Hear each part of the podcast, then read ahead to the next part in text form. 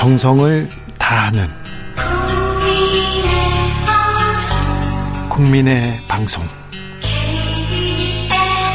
KBS 주진우 라이브. 그냥 그렇다고요.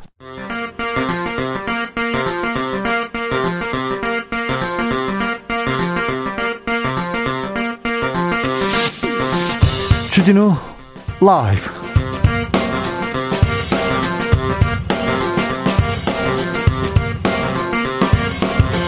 2021년 5월 11일 화요일입니다. 안녕하십니까. 주진우입니다. 능력은 제쳐두고 흠결만 따지는 무한주기식 청문회는 안 된다. 문재인 대통령이 청문회 제도의 폐해를 지적하자 국민의힘은 대국민 선전포고라고 발끈했습니다. 김부겸 총리 후보자 청문 보고서 채택도 거부했습니다. 오늘 여야 원내대표가 만났는데요. 민주당은 통 큰 정치해라. 국민의힘은 통 크게 김부겸 총리 인준 동의하라. 이렇게 외쳤습니다. 정치권 상황 최가박당에서 들여다보겠습니다. 김학의 전 법무차관이 별장 성접대 의혹에 대해서 재수사가 시작됐습니다. 그러자 도주하려다가 공항에서 아, 불발됐습니다. 당시 출국 금지 조치에 대해서 불법이 있었느냐 없었느냐 수사가 시작됐고 이 부분을 이성윤 서울중앙지검장이 수사를 중단 외압을 행사했다는 그런 수사를 받게 됩니다. 또 다른 수사가 시작된 거죠. 그리고 어제 검찰 수사심의위원회가 이성윤 지검장 기소하라고 권고했습니다. 어떤 내용인지 초지일검에서 관련 내용 쳐다보겠습니다. 2019년 최악의 동물 국회를 선보이면서 어렵게 어렵게 통과된 공수처법 기억하십니까? 어렵게 태어났습니다. 극한의 대립 속에서 올해 1월 공수처가 출범했는데요. 그 후 1호 사건이 뭐가 될 것인가, 어떤 사건이 될 것인가 계속 관심을 모았습니다. 공수처 1호 사건의 주인공은 검사 사건, 판사 사건도 아닌 조희연 교육감 특채 의혹이었습니다. 과연 이 사건이 어떤 사건인지 초지일검과 김은지 기자와 함께 정리해 보겠습니다. 나비처럼 날아 벌처럼 쏜다. 여기는 주진우 라이브입니다. 오늘도 자중자애 겸손하고 진정성 있게 여러분과 함께 하겠습니다. 날이 뜨겁습니다. 뜨거운 오후 잘 보내고 계신지요? 3012님께서 날씨한테 자꾸 낯가리는 사람으로서 요즘 날씨 정말 종잡을 수 없어요. 출근할 땐 트렌치 코트 입고요. 출근했는데 퇴근할 땐 반팔 입고 퇴근하려니까 뭔가 좀 쑥스러워서 꾸역꾸역 껴입고 퇴근 중입니다. 쑥스러웠나요? 날씨랑 빨리 안면 타야겠어요. 더워요. 아주 많이. 그렇습니다. 아침, 저녁으로 근데 일교차가 크니까 감기 조심하셔야 됩니다. 오늘 뜨거웠습니다. 내일은 더 모레는 더 덥다는 뉴스가 기다리고 있는데요. 아, 오늘 여러분을 뜨겁게 만든 뉴스는 어떤 뉴스인가요? 아우, 나이 이 뉴스 때문에 머리가 뜨거웠어요. 가슴이 뜨거웠어요. 하는 뉴스 있으면 전해주십시오. 국회나 정치권에 뜨거운 한마디 보내고 싶으신가요? 전하고 싶으신가요? 그렇다면 일로 보내주십시오. 샵 9730, 짧은 문자 50원, 긴 문자는 100원입니다. 콩으로 보내시면 무료입니다. 그럼 주진우 라이브 시작하겠습니다.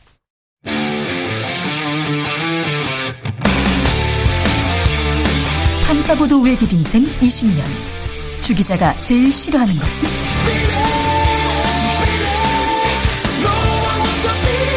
이 세상에서 비리와 부리가 사라지는 그날까지. 오늘도 흔들림 없이 주진우 라이브와 함께.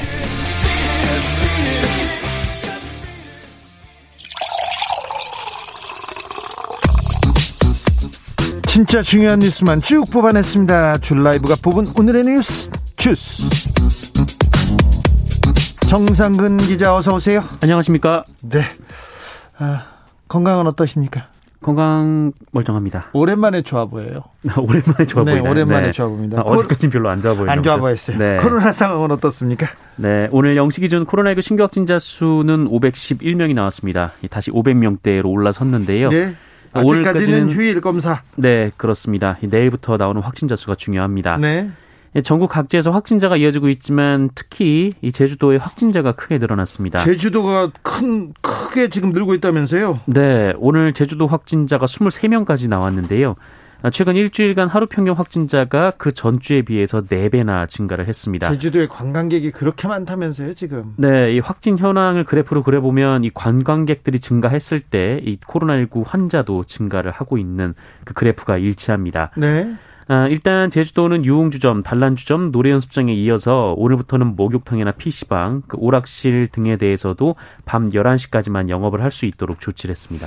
변이 바이러스가 꾸준히 늘고 있어서 걱정입니다. 네, 이 기존 코로나19보다 전파력이 더 센 것으로 알려진 해외 유입 변이 바이러스 감염 사례가 꾸준히 늘고 있습니다. 특히 입국 후에 검역이나 자가격리 단계에서 발견된 해외 유입 사례보다 이 국내에서 전파된 사례의 비중이 더 많아지면서 지역사회 확산 우려가 큽니다. 이 중앙방역대책본부는 오늘 0시 기준으로 주요 3종 변이 바이러스 감염자가 176명이 늘어서 총 808명으로 집계됐다라고 밝혔습니다. 최근 일주일간 분석 건수 대비 검출률이 27.5%에 달하고 있습니다. 우리나라는 지금 이제 어려운 고비는 조금 넘어가는 것 같습니다. 그런데 코로나의 비극이 전 세계적으로 전 세계적으로 지금 이어지고 있습니다. 늘어나고 있습니다. 강에서 시신이 떠내려와요 이렇게 얘기하는 인도 시민들의 목소리가 있고요. 인도 한 대학에서는 교수 전현직 교수가 34명이나 사망했 했다고 합니다. 한 대학에서. 그리고 코로나 희생자 장례식에 간 어, 갔던 사람 11명이 사망하는 그런 일도 있었다고 합니다. 부자 나라, 가난한 나라의 코로나 피해는 더 격차가 더 커지고 있어요. 빨리 아, 코로나 백신이 인도적으로 이렇게 전 세계에 퍼졌으면 하는데 안타까운 소식이 계속 이어지고 있습니다. 김부겸 국무총리 후보자 인준 관련해서 지금 여야 합의 어떻게 되고 있습니까? 네, 오전에 한 번 모였다가 별 성과가 없었는데요. 그 오후에도 여야 원내대표가 일단 만났습니다. 이 더불어민주당 윤호중 원내대표와 국민의힘 김기현 원내대표는 오늘 오전과 오후 이 박병석 국회의장 주재로 첫 상견례를 했고요. 아, 이 자리에서 김부겸 후보자 인준에 대한 이야기를 나누었는데요. 그 오전에는 결론을 내리지 못했었습니다. 이 민주당은 코로나19 국난 위기 상황인 만큼 행정부를 통할하는 국무총리 자리를 하루라도 비워둘 수 없다라며 어, 오늘 중으로 본회의를 열어서 인준안을 처리해달라라고 요청하고 있고요. 네. 반면에 국민의힘은 김부겸 후보자에 대한 큰 쟁점은 없지만 그 임혜숙 과기부 장관 후보자 등 이 세 명의 부적격 후보자들에 대한 그 장관 임명 철회를 요구하고 있습니다. 데스노트라고 불리죠. 정의당에서는 김부겸 후보가 후보자는 적격이라는 입장을 냈어요. 네, 정의당은 임혜숙 과기부 장관 후보자, 박준영 해수부 장관 후보자에 대해서 재차 부적격 입장을 밝혔습니다. 아, 공직자로서 부적절한 처신이 확인된 사람이 해당 분야 국민의 삶을 책임지는 장관이 되긴 어렵다며 아, 문재인 대통령에게 지명 철회를 촉구했는데요. 노영우 국토부 장관 후보자는 빠졌네요. 네, 그리고 김부겸 총리 후보자에 대해서도 정책적으로 미흡한 부분이 있지만 총리직을 수행할 이 결격 사유는 없다고 판단한다는 입장을 밝혔고 어, 그리고 조금 전에 문재인 대통령이 이 논란의 새 후보자 장관 후보자에 대한 청문 보고서 재송부를 요청했다는 소식도 전해지고 있습니다. 아, 문재인 대통령은 14일까지를 재송부 기한으로 정했는데요. 이날을 넘기면 장관을 바로 임명할 수가 있습니다. 국민의힘은 음, 당 대표 선거에 지금 관심이 지금 집중됐나 봐요. 주자들이 계속해서 늘어나고 있습니다. 네, 어, 우선 오선의 조경태 의원이 출마를 선언했습니다. 네. 이 조경태 의원은 대선 승리를 견인하겠다라면서 원내대표, 당대표, 대선 후보까지 모두 판검사 출신이 된다면 어, 우리 당은 로펌 정당이라는 비난을 비켜가지 못할 것이다라고 말했습니다. 아 그러네요. 지금 뭐 변호사 출신들이 아 지금 국민의힘에 많군요. 네. 어 그리고 원내대표를 지낸 오선의 주호영 의원도 혁신과 통합, 대화합으로 정권 교체를 이뤄내겠다라며 대표 출마를 선언했습니다. 그리고 조, 조 김은혜 의원도 이번에 출마 선언했다고요? 아, 네네. 김은혜 의원도 출마 선언한 것으로 전해지고 있고, 네. 그리고 지금까지 조혜진, 홍문표, 윤영석, 주호영, 조경태 의원이 출마를 선언했고, 이 조만간 초선의 김웅 의원 그리고 원외의 이준서 전 최고위원도 출마를 할 것으로 보입니다. 어, 당대표 되겠다는 사람들이 10명이 넘네요? 네, 그렇습니다. 오, 많습니다. 그런데 이번 이준석 전 최고위원, 아, 진중권 전 교수하고 계속 설전을 벌이다가 이번엔 또 주호영 전 원내대표하고 설전을 벌이고 있어요? 아, 네, 그렇습니다. 이 주호영 원내대표가 라디오 방송에 출연해서 이 당대표 여론조사에서 이 높은 지지율을 기록 중인 이준석 전 최고위원 그리고 김웅 의원에 대해서 어, 동네 뒷산만 다녀본 분들이라며 에베레스트를 원정하려면 설악산이나 지리산 같은 중간산도 다녀보고 원정 대장도 맡아야 한다라고 말했습니다. 그렇더니요. 어, 그러자 이준석 전 최고위원은 이 진정한 산악인이라면 항상 더 높은 곳을 향해서 더 험한 곳을 향해서 도전할 것이다라며 803만 다니던 분들은 수락산과 북한산, 어, 관악산 아래에서 치열하게 산에 도전하는 후배들의 마음을 이해 못한다라고 주장했습니다. 이 주호영 전 원내대표가 이 비교적 당선이 수월한 대구에서만 출마를 했다라는 점을 꼬집은 것으로 보입니다. 어제 홍준표 의원이 국회에서 기자회견을 했어요. 네네. 근데 복당을 선언하고 그런데 관심이 홍준표 의원한테는 별로 집중되지 않는 것 같아서 좀 서운해한 듯합니다. 네, 뭐 국민의힘에서는 아무런 반응이 없는데요. 네. 다만 의원들 별로 찬반이 엇갈리고 있습니다. 아, 관련해서 홍준표 의원은 복당 청문회장이라도 마련해주면 당당히 나가서 그간의 일부 오해를 네. 설명할 용의도 있다라고 얘기를 했고, 네. 어, 그러면서 우리 당 출신의 두 대통령을 정치 수사로 구속한 사람에게도 애걸하고 있고, 다른 당 대표인 안철수 대표에게도 합당을 추진하는 마당에 같은 단 식구였던 이 막장 공천의 희생자 복당을 만든 것은 정치적 도의가 아니다라고 주장했습니다. 또 이 말은 또 맞잖아요. 일리가 있는데 왜 네. 반대하는 거죠? 누가 반대합니까? 어, 주로 이제 초선 재선 의원들이 반대를 하고 있다라고 예. 당내에서 얘기가 나오고 있습니다. 누구도 또 뭐 뚜렷하게 누구라고 할 것 없는데 아우 저분 비호감이에요. 이런 초재선 의원들이 많은가 봐요. 네, 당 대표 출마를 할 것으로 알려진 김웅 의원은 반대를 하고 있다라고 합니다. 네. 공수처 1호 사건으로 조희연 교육감 사건 선택했습니다. 네, 고위공직자 범죄수사처의 첫 사건은 조희연 서울시 교육감의 불법 채용 의혹입니다. 지난달 감사원은 조희연 교육감이 지난 2018년 그 해직된 교사 5명을 특정해서 특별 채용했다는 감사 결과를 발표하면서 이 조희연 교육감을 경찰에 고발했는데요. 네? 아, 공수처가 교육감은 수사 대상이라면서 넘겨받았습니다. 음, 권력형 비리 국민의 열명을 가지고 지금 출범한 공수처입니다. 그래서 공수처가 집중할 건지 아, 판단이 안 선다는 분들이 많습니다. 아, 문제가 있다면 이분은 또 내년 선거에서 불신이나 하면 되는데 왜 공수처에서 이 사건을 1호로 선택했는지 잠시 후 초지일검에서 나누 이야기 나누겠습니다. 어제 수사심의위원회가 열렸습니다. 이성윤 서울중앙지검장에 대해서 기소하라는 의견이 나왔어요?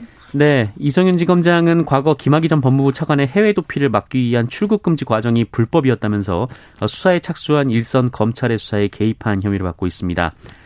어, 검찰 수사가 이어지고 있고 이성윤 지검장은 수사심의위원회 소집을 요청했는데 네. 어, 심의 결과 그 이성윤 지검장에 대한 수사를 그만하라라는 의견이 8대 3으로 우세했고 재판에 넘기라라는 의견도 8대 4로 우세했습니다. 아, 충분히 수사를 했고 문제가 있어 보이니까 기소하라라는 판단으로 보입니다. 이 사건에 대해서도 잠시 후에 저희가 더 자세히 이야기 나누겠습니다. 일본 전범 기업인 미쓰비시 우리 법원의 자산 압류에 대해서 우리 법원 이 자산을 압류하겠다고 했어요. 그런데 불복했습니다. 네, 그 일제강점기 강제노역 피해 배상을 외면해왔던 일본 미쓰비시 중공업이 우리나라 내 자산 압류 명령에 또 불복을 했습니다.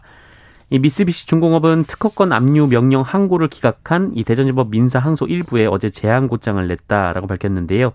어, 재항고가 이루어지면 이 재항고는 대법원이 맡게 됩니다. 이 강제노역 피해자와 유족 등은 지난 2012년 이 광주지법에 미쓰비시 중공업을 상대로 손해배상 소송을 제기를 했고 아, 지난 2018년 이 피고 미쓰비시는 원고에게 1인당 1억에서 1억 5천만 원의 위자료를 지급하라라는 대법원 확정 판결을 받았습니다. 네. 아, 이후 피해자들은 위자료 지급을 미루는 미쓰비시 중공업을 상대로 2019년 한국 내 상표권 2건 그리고 특허권 6건을 압류하는 절차를 밟은 데 이어서 매각 명령도 신청한 바 있습니다. 일본의 전범 기업은 한국 법원의 명령에 불복했습니다. 가상화폐 거래소 어, 지금 관심이 뜨거운데요. 매매가 지연되는 일이 있었어요. 네, 이 국내 대형 가상화폐 거래소 중 하나인 빗썸에서 오늘 새벽 화면 오류로 비트코인 가격이 갑자기 급등락하는 일이 벌어졌습니다. 어, 빗썸 거래소 화면상 비트코인이 오늘 오전 새벽 5시만 하더라도 어, 7,200만 원 안팎이었는데 어, 오전 5시 8분에 7,797만 원까지 500만 원이나 넘게 급등을 했습니다. 어, 그리고 오전 6시 8분까지 그래프가 끊겨 있다가 어, 다시 7,100만 원대로 어, 한 6, 700만 원 가까이 또 내려왔는데요. 이 비썸은 차트 표기 오류 현상이 발생해서 현재 긴급 조치 중이다라고 공지를 띄운 뒤 거래를 정상화했습니다. 어, 또 다른 대형 가상화폐 거래소인 업비트에서도 오전 10시쯤 화면 표기가 제대로 이루어지지 않아서 긴급 점검 끝에 거래를 재개한 바 있습니다. 조금 불안합니다. 네, 뭐 매매 중단까지는 아닌데 거래가 수분 정도 지연된 일이 있었는데요. 이 가상화폐 거래 특성상 매우 짧은 시간에 거래가 이루어지기 때문에 그 이용자들의 불만과 불안이 컸습니다. 아, 이를 가방에 넣어서 살해한 여성이 있었죠. 징역 25년 확정됐네요. 네, 이 지난해 공분을 샀던 아동학대 살인 사건 중에 하나였는데요. 이 가해자가 중형을 확정받았습니다. 이 대법원 3부는 오늘 이 살인 특수상해 혐의로 기소된 40대 성모 씨에게 징역 25년을 선고한 원심을 확정했습니다. 성모 씨는 지난해 7월 이 동거남의 9살 아들을 여행용 가방에 7시간 동안 감금하고 밟아서 숨지게 한 혐의를 받아왔습니다. 네. 어, 처음에는 좀 50cm, 가로 50cm 정도 되는 여행용 가방에 3시간가량 방치를 했다가 이후 더 작은 가방에 가둬서 어, 무려 4시간을 방치했습니다. 또 가방을 밟고 올라서기도 했고 자신의 친자들에게 올라가 뛰도록 지시를 하기도 했습니다. 안에 뜨거운 헤어드라이어 바람을 불어넣기도 했는데요. 자신의 아들한테 그 가방 위에 올라가서 뛰어 뛰도록 지시했다고 합니다. 이게 사람이 할 사람이 한 일이라고 도저히 그 볼 수 없는데 이 아동 학대에 대해서 아동 살해죠. 징역 25년 형이 나왔습니다.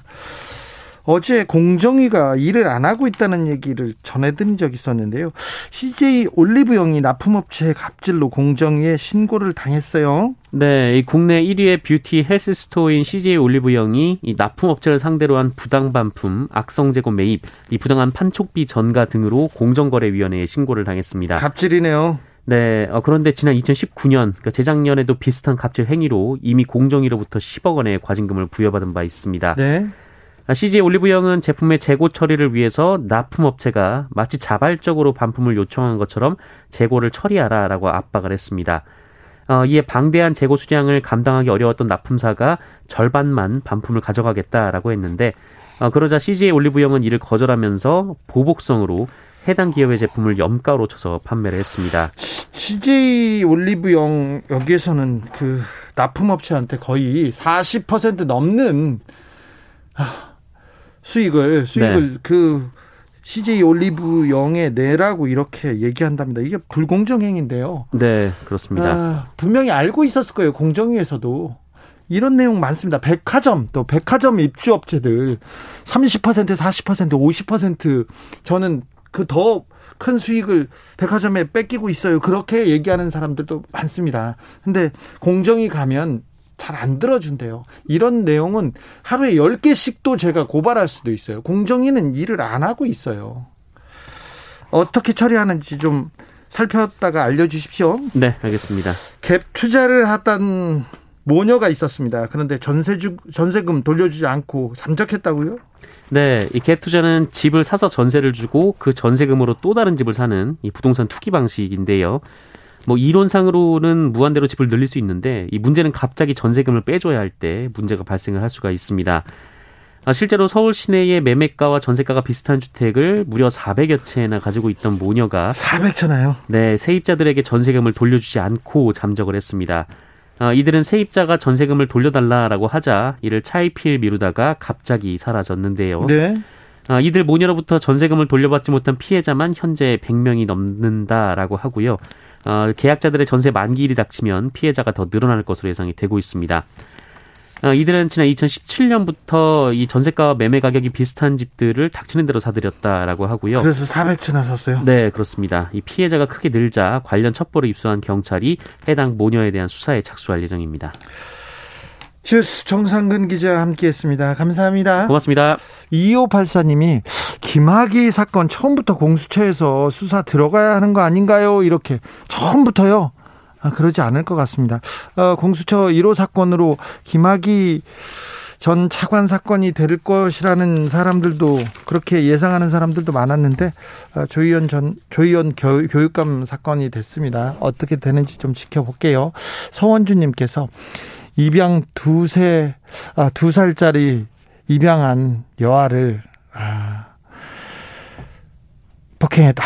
양부 살인 미수 사건 정말 머리가 아프고 가슴이 아파요. 누구나 공감할 수 있고 겁내할 징벌을 내렸으면 그러게요. 아, 확실한 징벌로 이런 아동 학대가 조금 줄어들게 아동 학대를 하는 사람, 어, 내가 잘못해가지고 감옥 갈 수도 있어. 평생 이렇게 감옥에서 썩을 수 있어. 이런 걸 좀 알려줬으면 합니다. 25년형 맞, 맞을 수 있어. 이런 생각 하도록요. 유주환님께서는 대선이 1년도 남지 않았어요. 촛불 집회 가던 게 엊그제 같은데 말이죠. 생각해보면 민주주의는 유지하는 게 더 어려운 것 같습니다. 촛불처럼 뜨거운 모습을 정치인들에게서 보고 싶네요. 얘기했습니다. 교통정보센터 다녀오겠습니다. 김한나 씨. 주진우 라이브.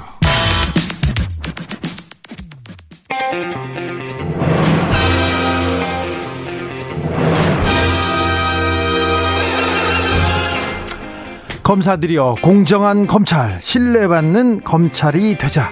국민의 검찰로 거듭나기 위해 초심으로 돌아가자. 검찰 개혁을 위한 뜨거운 한 걸음 초지일검 again 초지일검입니다 사법개혁도 해야 되는데 아무튼 여의지검 개혁부 검사 출신입니다 김경진 전 의원 안녕하세요 네 안녕하세요 김경진입니다 판사 출신 서기호 전 의원 또 모셨습니다. 안녕하세요. 안녕하십니까. 네, 잘 지내셨죠? 네. 네. 공, 공수처가 출범 4개월 만에 첫 수사에 1호 사건에 착수했습니다. 조희연 서울시 교육감이 해직 교사를 부당하게 특별 채용했다는 의혹 사건이었는데요. 어, 이 소식 어떻게 들으셨습니까, 김경진 의원님? 어, 뭐 공수처가 어떤 사건을 수사하는지는 이제 공수처에서 자율적으로 이제 정할 일이고요. 네.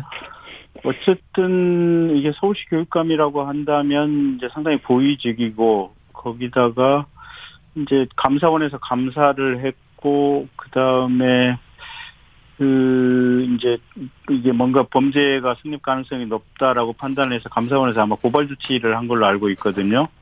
그래서 이제 뭐 수사를 하는 것은 이렇게 맞는 것 같은데 조금 조금 아쉬운 거는 그냥 다른 일반 사건 인지 수사를 하는 것이 좀 더 낫지 않았을까 싶기는 한데 어쨌든 뭐 공수처가 스스로 판단을 해서 이 사건 수사를 하니까 그건 또 지켜봐야 되지 네. 않겠느냐 네. 그렇게 생각하고 있습니다. 김경진 의원님.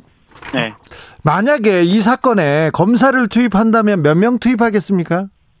아, 만약에 장이라면 김경진 의원님이 자. 어 검사 한 두세 분 정도, 두세 명 정도 투입하면 될 것 같은데요. 그렇게 그렇죠. 복잡하지 않고 네. 또 이미 감사원에서 감사를 통해서 상당 정도 예비 조사와 기초, 조사가 이루어진 것 같아요 보면. 그죠? 그래서 감사원에서 예, 그 서류를 넘겨받으면 되기 때문에 그리 많은 인력은 필요하지 않을 것 같습니다. 자 서기호 판사님, 서기호 네. 이 사건을 1호 사건으로 공수처 1호 사건이라는 뉴스를 접하고 어떤 생각 드셨어요? 매우 실망스럽고 허탈합니다. 어떤 면에서요? 어, 왜냐하면 공수처를 설립한 근본적인 취지는 네. 검찰에 대한 견제 아니겠습니까? 권력기관에 네, 왜냐하면 네. 아니 물론 이제 고위 공직자라고 하는 이제 넓은 그 의미에서의 예. 권력기관 견제인데 그 중에서도 검찰에 대한 견제가 가장 컸죠. 왜냐하면 네, 네. 어 이 조희연 교육감에 대한 수사는 옛날식으로 하면은 검찰이 얼마든지 할 수 있습니다. 네. 예. 네. 근데 어 검사에 대한 수사는 제대로 안 하니까 제 식구 감싸기로 제대로 안 하니까 어 그 부분에 대해서 이제 견제 기구를 만든 측면이 좀 가장 크고 그다음에 또 한 가지는 이제 정치권 그러니까 권력 청와대 권력기관 이쪽에 대한 부분이죠. 네. 한 가지가 예, 그 부분은 이제 검찰이 예, 하다 보면은 정치적으로 자꾸 그 사건을 이제 활용하니까 그런 두 가지 측면이 있는데 어, 뭐, 이 사건, 뭐, 그런 부분 아무것도 아니죠. 검사를 대상으로 한 것도 아니고, 뭐, 권력기관, 청와대 정치권 권력기관을 대상으로 한 것도 아니고. 그러다 보니까 이제, 어, 국민의힘 쪽에서는 그, 청와대를 겨냥한 수사를 안, 안 했다. 그거는 거를 1호 수사로 해야지, 에, 왜 서울시 교육감이냐. 요것 때문에 불만이신 것 같은데, 제가, 저는 이, 기본적으로 공수처가 도입된 근본 취지가 어, 검사들에 대한 비위였으니까. 왜냐하면 청와대를 비롯한 정치권은 특별 검사 제도라는 걸 통해서도 얼마든지 해왔거든요 그동안. 근데 네. 검사의 비리에 대해서는 제대로 수사가 안 이루어졌던 것 때문에 공수처가 사실은 음, 설립, 설립된 겁니다. 음. 그 점에서 좀 아, 실망스러운 부분이 있는데 하지만 뭐 어쩔 수 없는 한계를 인정할 수 없겠다라는 생각은 듭니다. 현재 공수처가 아직 여력이 에, 검사 검사를 직접 수사하는 예. 그런 수준의 어떤 아, 조직이 완비된 건 아니기 때문인 거 아닌가. 어, 누구 어떤 분 전화해서 이렇게 소리가 크게 납니까? 아, 예, 죄송합니다. 저는 아닙니다. 네, 네, 네, 네. 네. 김경진 의원님. 네. 네. 잘하셨어요. 다음부터 그렇게 하면 끌려 나옵니다. 사무실 아, 여기 네. 스튜디오로요. 네. 네, 자, 네. 조희연 교육감 의혹 에서 이 사건에서 어떤 부분을 밝히, 밝힌다고 어떤 부분을 밝혀야 됩니까? 어, 제가 답변 드릴까요? 네. 그러니까 이제 결국은 아마 조희연 교육감이 2018년 아마 여름 무렵에 해직 교사 다섯 분을 이제 이렇게 지정을 해서 어, 특별 지용을 하라 이렇게 아마 교육청 직원들에게 지시를 했었던 것 같아요. 예. 그리고 아마 이제 언론 보도를 보면 그 중에 한 분 같은 경우는 아마 그 교육감 선거에 예비 후보로 출마했다가 이 조희연 교육감과 후보 단일화하고 나서 어 사퇴를 하고 이제 선거 운동을 도왔다 이렇게 지금 알려지고 있는데 이 과정에서 어 교육감의 어떤 지시가 그 특혜 논란이 특혜가 아닌가 네. 그런 문제가 있는 것 같고요. 그러다 보니까 이게 지금 실무진 같은 경우는 아마 이 채용 관련 문서에 결제도 안 했다라고 지금 이렇게 알려지고 있어서 네. 아마 이런 부분과 관련해서 이제 국가공무원법이라든지 형법상의 직권남용죄 이런 부분 수사가 이루어질 모양입니다. 네. 아, 서기호 의원님. 네. 음. 아, 이제 이 공수처에서 수사를 하면 기소는 또 검찰한테 이렇게 넘깁니까? 예, 그렇습니다. 어, 기소 공수처가 직접 기소할 수 있는 어 대상은 예. 판사, 검사, 네. 어 그다음에 경무관 이상의 경찰 뭐 이렇게 그러니까- 되어 있습니다. 굳이 기소 권한도 없는 사건을 지금 골랐어요. 그런 셈이죠. 예. 음, 판사, 검사, 그 다음에 그 경- 경무관 이상 경찰에 예. 대해서 공수처에게 기소권을 준 이유는 네. 이 부분을 어, 검, 수사해 가지고 검찰에 넘겨, 넘기게 되면 검찰이 제대로 또 기소를 안 하니까 아, 그 부분을 예외를 인정해서 네. 어, 세 군데에는 기소권을 줬지 않습니까? 그러니까 결국은 수사권과 기소권을 다 같이 갖고 있는 네. 그 대상자, 그러니까 결국은 검사 사건을 네. 1호로 하는 게 가장 이 공수처 설립 취지에 기- 맞다라는 기- 것이었고요. 네, 네. 김경진 네. 그럼에도 말씀하세요. 불구하고 아, 찌직거리니까 괜찮습니다. 어, 제 주변은 지금 깨끗하고 고요합니다. 알겠어요. 김경진 의원도 지금 고요합니다. 네. 찌직거리지 않습니다. 그래서 마지막 이제 한 가지만 말씀드리면 네. 어, 그렇다 보니까 이 사건은 어차피 수사해도 기소는 본인 공수가 못하고 네. 검찰에 넘겨야 돼요. 네. 예. 근데 수사는 거의 다 다 이루어졌어요. 감사원에서 이미 조사를 다 마쳐가지고 보낸 거기 때문에 공수처가 따로 수사할 만한 게 별로 없을 겁니다. 사실. 네, 자 김경진 의원이 아까도 말씀드렸는데 아, 그 김경진 의원이 그 전에도 여러 차례 강조했었어요. 공수처가 맞는 키가 되는 것이 아니고 이 부분도 잘 출범 그 이 한계가 명확하다고 몇 번 지적했지 않습니까, 김경진 의원님? 예, 맞습니다. 그러니까 사람 숫자도 그렇고요. 일단 수사기관이 아무리 생겼다고 할지라도 이게 수사 능력을 갖추기에는 적어도 5년에서 10년 정도 긴 시간이 필요하거든요. 그래서 공수처가 많은 일을 할 수도 없고 또 하려고 욕심을 내서도 안 되고 사실은 이제 막 생긴 커나가는 기관이니까 네, 최소한의 역할을 차분차분하게 하면서 국민의 신뢰를 쌓아가고 어 아까 서교 어, 전 의원님 말씀대로 이제 가장 첫 번째 생긴 이유가 검찰의 부정부패 비리를 찾는 것이 공수처의 첫 번째 어떤 존재 의이다 보니까 네, 그럴 수 있죠. 예 그런데 조금 좀 어떤 업무를 물론 법에 정해진 수사 대상은 너무 광범위하긴 하지만 네, 실질적으로 하는 역할은 일반적인 어떤 고위공직자에 대한 사정은 검찰에 맡겨놓고 네. 검찰의 내부 검찰 내부의 비리라든지 검사들의 비리 사정에 한정해서 조금 역할을 하는 것이 네. 현실적으로 공수처가 작동할 수 있는 부분이 아닐까 저도 그렇게는 생각을 합니다. 아, 그러니까요. 좀 아쉬움이 있어요. 0296님은 호랑이 잡으라고 칼을 줬 더니 토끼 잡네요 얘기했고 이군성님도 이런 공수처라면 대다수의 국민들이 대한민국을 둘로 나누면서 공수처 응원 안 했어요. 이런 공수처라면 내가 할게요 얘기하는 사람도 있습니다. 아무튼 공수처의 첫 발이니까 그러니까 그러니까요. 이게 뭐냐면 현 정부가 아마추어들이 아무것도 모르면서 국민들에게 공수처만 들어오면 그냥 마치 모든 어떤 부정부패가 없어질 것처럼 그런 식으로 그냥 허풍을 치고 거짓말을 치다 보니까 국민들이 그렇게 생각을 하시는 거거든요. 그래서 현 정부는 아니고요.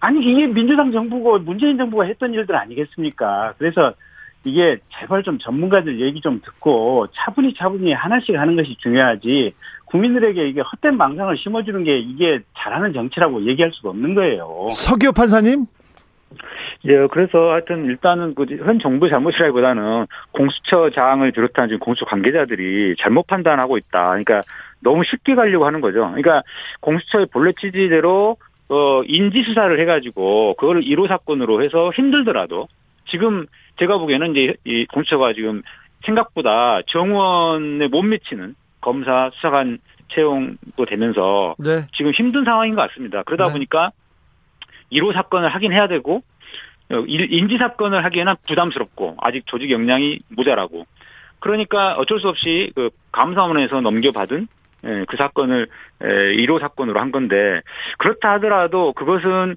당장은 1호 사건을 뭔가 성과를 내는 측면이 있지만 장기적으로 볼 때는 어, 오히려 역효과가 날 수 있다. 왜냐하면 공수처의 설립 취지가 안 맞는 걸 자꾸 그렇게 쉬운 그렇죠. 것만 자꾸 하다 보면은 네. 공- 국민들이 공수 뭐하러 만드냐. 아까 되게 재밌는 비유를 드셨는데 호랑이 잡으라고 칼 줬더니 토끼 잡았다. 이거는 공수처를 그동안 지지했던 그 사람들조차도 등을 돌리게 하는 행위거든요. 그래서 어, 앞으로는 어쩔 수, 이번에는 뭐 1호 사건 어쩔 수 없다 치더라도, 다 앞으로는 그렇게 쉬운 사건만 골라서 하는 게 아니라, 진짜 어려운 사건, 좀 힘들더라도, 네. 어, 그런 거를 좀 중심으로 수사를 하시는 게 좋겠다는 아, 생각입니다. 공수처의 본래 취지를 살리지 못했다 이런 지적인데요. 지금 그 본래 취지를 살리기 위해서는 그러면 인력이나 조직이 보강돼야 됩니까? 더 필요합니까? 이제 그, 이- 뭐, 물, 그 국가 기관의 어떤 예산이나 뭘 지원이 더 필요하다기보다는 네. 현실적으로 지금 정원보다도 절반밖에 못 뽑았는데 그게 이제 지원자는 많은데 그것을 어좀 적임자 적임자가 그만큼 적다는 거거든요. 그래서 이거는 어떤 뭐 예산이나 뭐 이런 지원의 문제는 아닌 것 같고 공수처에 대한 어떤 사람들이 기대는 많은데 어 뭐랄까 초반이다 보니까 어 되게 적임자들이 많이 몰리지 못하는 그러니까 소위 말하면 인기 없는 어떤 곳이 돼버린 거죠. 아, 네. 7373님께서 아, 김학의 전 법무부 차관의 죄가 큽니까? 아니면 출국 금지 관련된 이성윤의 죄가 더 큽니까? 언뜻 들을 때는 죄 없는 김학의를 이성윤이 출국 시키 출국 금지 시킨 게 아주 큰 죄인처럼 비춰지는데요. 이성윤이 진짜 큰 죄인이고 김학의는 죄가 없는 건가요? 이 질문했습니다. 자, 어제 검찰 수사 심의위원회가 이성윤 서울중앙지검장 기소하라고 수사팀에 권고했습니다. 이 부분은 어떻게 보시는지요? 김경진 의원님. 어, 일단 수원지검에서 수사를 했던 검사가 확고한 기소 의견을 가지고 있었던 것 같고요. 예. 그리고 이제 수사심의위원회가 열려서 심의위원들이 13분이었나요? 13분이 이 수사검사의 얘기, 또 그 다음에 이제 이성윤 검사장의, 이성윤 피의자의 얘기, 이렇게 얘기를 들어보니까 그 중에 8분 정도는 수사가 이 정도면 충분히 잘 됐다. 예. 그 다음에 이성윤 어, 검사장에 대해서도 어떻게 보면 불법 위압을 행사한 혐의로 기소해도 충분하겠다. 지금 이렇게 판단을 해서 아마 어제 수사심의위원회의 결론이 그렇게 났, 났다는 거고요. 네. 이게 이성윤 지금 검사장을 기소한다고 하는 것이 김학의가 잘, 김학의 전 차관이 나쁜 짓을 안 했다. 또는 김학의의 차관이 무슨 이성윤 지검장보다 상대적으로 어떤 죄가 덜 나쁘다 이런 거하고는 또 다른 차원의 문제거든요. 그래서 네. 아까 정치자께서 그런 비교하는 뉘앙스를 가지고 얘기를 하신 것은 조금 초점이 잘못되지 않았나 싶고요. 예. 김학의 씨는 김학의 씨대로 지금 뇌물 혐의가 인정이 돼서 징역 살고 있는 거 아니겠습니까? 예. 그리고 예. 이- 이성윤 씨는 지금 서울중앙지검장으로서 법을 집행해야 되는 검사로서 특히 검사장으로서 이게 불법적인 수사에 대해서 외압을 넣은 혐의와 관련해서 수사를 하지 못하도록 압력을 넣기 때문에 또 그 점에 대해서 재판을 받는 받는 거기 때문에 아마 이제 또 법원의 판단을 지켜보면 되겠죠. 김경진 전 검사님 하나만 물어볼게요. 네. 이성윤 서울중앙지검에 대한 그 검찰의 수사 의지, 불타는 수사 의지에 대해서는 어떻게 평가합니까? 저도 일- 대체로 일반적인 언론이 보는 것처럼 일단 현 정권에 대해서 불리한 내용에 대해서는 그렇게 수사 의지가 높은 것 같지 않고요.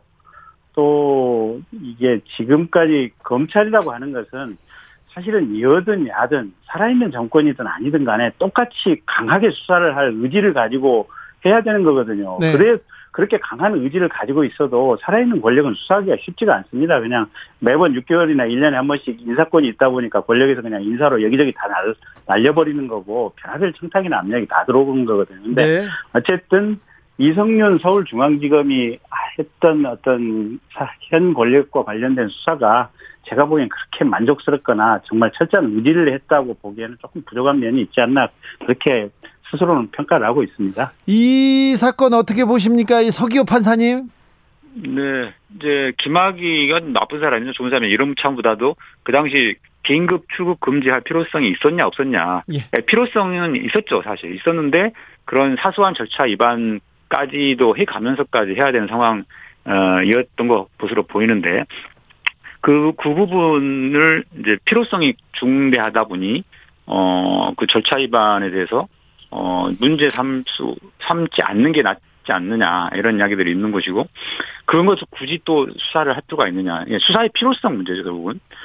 수사의 필요성 문제이고 또 한 가지는 그 이제 뭐 사실관계는 밝혀져야 되지만은 지금 수사 진행 단계 내용들을 저희가 모르니까 이성윤 지검장의 이제 해명에 따르면 그 그런 동부지검의 그쪽에 어떤 음 여러 가지 사정들을 이제 알려주는 정도였지 뭐 수사하지 말라 수사하지 말라라고 외압을 행사한 건 아니다. 아 그런 적은 없다. 이런 거니까 요 부분이 저는 이제 상식적으로 생각해 보면 그거를 대검 반부패부가 그걸 수사하지 말라 이렇게 할 위치에 있는 것도 아니기 때문에 그게 과연 그런 사- 그런 상황이 이루어졌을까? 그러니까 한마디로 직권 남용죄 해당되는 그런 수사 외압이 과연 있었느냐에 대해서도 의문입니다. 아, 그럼에도 불구하고 수사심의원에서 이번에 기소 의견으로 8분이나 권고 의견을 내신 걸 보면 저는 이런 이 사건이 과연 직권남용죄 되느냐 여부에 대한 판단도 하셨겠지만 더 중요하게는 에, 이성윤 지검장이 친정부적 성향의 행동을 보여왔다라는 그런 에, 언론의 어떤 음뭐 여러 가지 얼- 뭐죠? 어, 언론에서 계속 이렇게 에, 그렇게 규정을 지었던 어, 그런 부분하고 어 지검장이 스스로 어, 검찰 수사를 믿지 못해서 수사심의위원회다가 해부를 했다. 뭐 그러니까요. 이런 것들이나 네. 부정적 이미지 네. 이런 것들이 좀 더 씌워져가지고 약간 선입견이 작용하지 않았을까라는 생각이 좀 듭니다. 어, 김경진 전 검사님, 네. 서울중앙지검장이 검찰 수사를 믿지 못해가지고 수사심의위원회를 소집합니다. 이 검사가 검찰 수사를 믿지 못하는데 국민들이 검찰 수사를 믿을 수 있을까요? 지금 현 검찰의 현 상황에 대해서는 어떻게 보십니까? 전 검사로서. 질문 자체가 상당히 까실까실한 질문이고요. 네. 저 같은 경우는 후배 검사들을 믿습니다. 그러니까 그렇게 문제 있는 검사도 있지만 이번에 어쨌든 이성윤 지검장을 수사해서 악착같이 기소하겠다는 결기를 가지고 기소를 한 검사도 있고요. 네.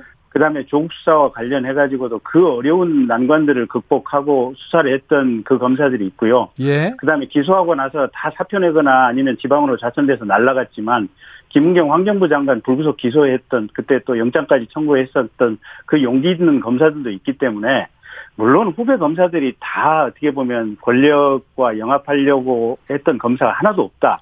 또는 권력의 눈치를 그 안 보는 검사가 하나도 없다. 뭐 이렇게 얘기할 수는 없겠지만 네. 그러니까 권력하고 손대려는 줄대려는 검사들도 있고 개중에는 업, 업- 업자들이나 피의자들한테 술 얻어먹는 검사들도 있고 못된 검사들도 분명히 있겠지만 그래도 대다수의 검사들은 정말 열심히 일을 하고 내가 이 사건에서 이번 정권에 의해서 좌천될지는 모르겠지만 정말 용기를 가지고 사건 끝까지 밝혀내고 파헤치겠다. 그런 검사들이 훨씬 많을 거라고 저는 믿고 있고 예. 그렇기 때문에 저 같은 경우는 제가 과거에 검사를 한 김경진 스스로에 대해서 자신 있게 자랑스럽게 생각을 하고 있고 또 후배 검사들에 대해서 보편적으로 자랑스럽게 생각하는 관점을 가지고 있습니다. 서기호 전 의원님은 어떻게 평가하십니까 검찰?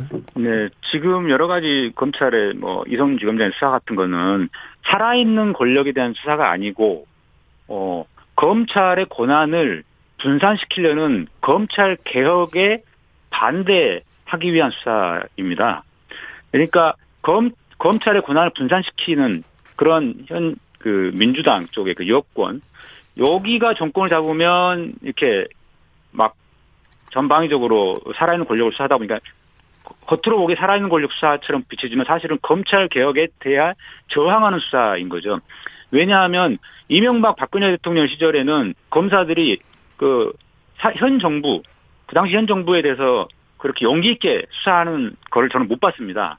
아까 김경진 의원께서 그런 살아있는 권력에 대한 용기 수사하는 용기 있는 검사들이 훨씬 많다고 했는데 그거는 살아있는 권력에 대한 수가 아니고 검찰 개혁을 추진하는 쪽에 대한 수사. 아, 이거, 이거인 거죠. 검찰, 왜냐하면 이명박 박근혜 정부는 검찰 개혁을 추진하지 않았습니다. 그러니까 검찰의 권한을 분산시키려고 하지 않았습니다. 어, 검찰 권한을 오히려 강화시키고 몰아줬죠. 그런 정권에 대해서는 검사들이 절대 예, 적극적으로 수사를 하지 않습니다. 살아있는 권력에서가 아니라 검찰을 조, 조금만 반론을 드려볼까요? 자, 네, 네. 반론 짧게 그, 드리겠습니다. 그 이명박 대통령 형도 그때 이명박 대통령 재임 시절에 구속이 됐고요. 이명박 정권 재창출의 결정적인 공신이라고 하는 천신일 최시중 그때 방통위원장 이런 분들도 구속이 됐었고요.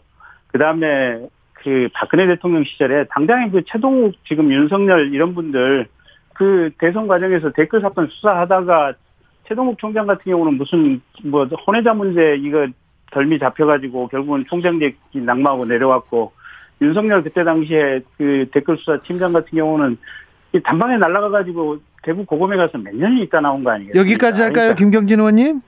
그러시죠. 뭐. 네, 초질검 마무리하겠습니다. 서기호 전 의원, 김경진 전 의원이었습니다. 말씀 감사합니다. 네, 감사합니다. 나비처럼 날아 벌처럼 쏜다.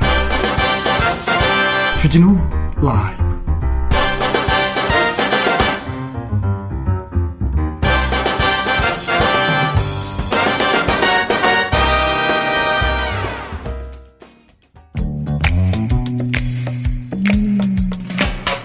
오늘의 정치권 상황 어지러우시죠? 깔끔하게 정리해드립니다. 여당, 야당, 크로스! 최가 박당과 함께. 최가 박당. 여야 최고의 파트너입니다. 주진우 라이브 공식 여야 대변인 두 분 모셨습니다. 박성준 더불어민주당 의원 어서 오세요. 네, 안녕하세요. 네, 안녕하십니까. 최병 최형두 국민의힘 의원 어서 오세요. 안녕하십니까? 네. 어제 문재인 대통령이 취임 4주년, 4주년 기자회견을 했어요. 네. 뭐, 연설도 하시고요. 자, 최영두 의원님은 어떻게 보셨어요? 개인적으로. 국민의힘 말고 개인적으로. 저는 이게 우리나라 대통령제, 5년 단임제 대통령제의 어떤 비극이랄까. 비극이요? 이게 음. 계속 되풀이되는 악순환이랄까 이런 걸 전 느낀 것 같습니다. 이제 대통령은 많은 찬사를 늘어놓으셨지만은 그러나 국민들이 그 동의하는 분이 별로 없습니다. 그 현실 인식과 너무 동떨어진 말씀이셨다는 게 많은데 이게 우리가 이제 5년 단임제 대통령을 하는 것은 단 함으로써 대통령 재임이 불가능하거든요. 5년 이제 마지막 임기는 사실은 다시 대통령 선거에 나가실 수도 없고 지금 어, 대통령에 속한 여당이 국민들의 지지를 얻을 수 있도록 좀 초당파적인 국정 운영을 해주는 것이 제일 좋습니다. 그런데 역대 대통령들이 대부분 보면은 대부분 보면은 자신의 임기에 했던 걸 무슨 완결판 같은 걸 자꾸 만들려고 하십니다. 그래서 틀린 건데 방향이 틀렸는데 자꾸 속도를 높이는 경향이 있거든요. 똑같은 사례가 지금 문재인 대통령 5년 째에서도 반복되고 있는 것 같아서.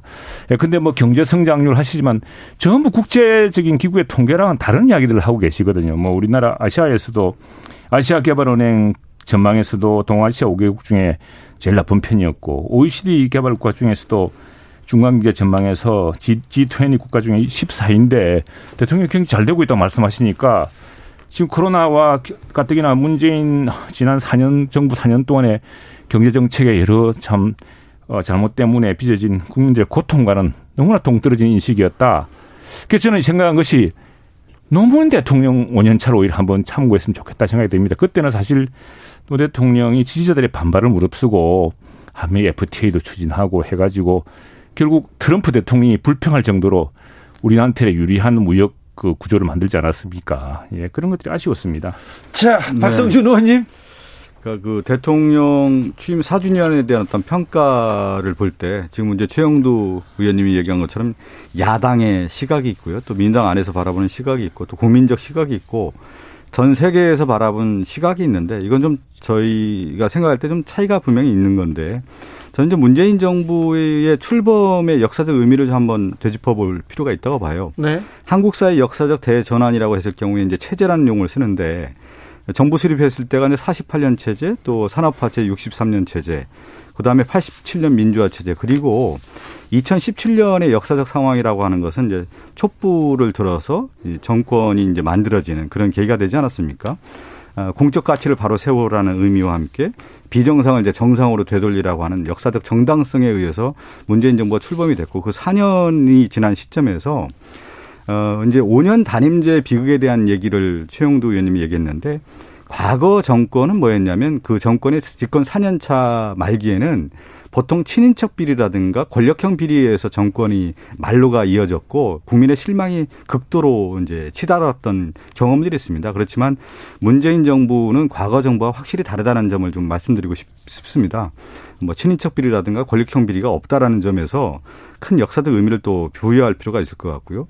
제가 이제 세계적 시각에서 좀 바라볼 필요가 있다 이렇게 얘기를 좀 드렸는데 우리나라는 지금 이제 우리가 이제 전쟁이라는 표현도 쓰고 있는데 과거에는 뭐 영토 전쟁이었다고 하면 무역 전쟁, 지금 이제 코로나 전쟁. 네. 이 전쟁을 치르고 있는 전시 체제 형성돼 있는데 그것을 봤을 때 전 세계에 봤을 때 한국이 코로나 방역에 대해서는 상당히 잘 치르고 있다. 그리고 우리나라가 이제 대통령께서 얘기하셨지만 위기에 강한 대한민국을 재발견하는 시점이다라는 말씀하셨고 아 이게 이제 전 세계적 시각으로 좀 바라볼 필요가 있다는 얘기를 왜 하냐면 외, 외환 위기 때도 그렇고 이 코로나 위기 때도 그렇고 우리나라가 얼마나 잘 극복하고 있냐 봤을 때 전 세계가 이제 주목을 했다라는 거죠.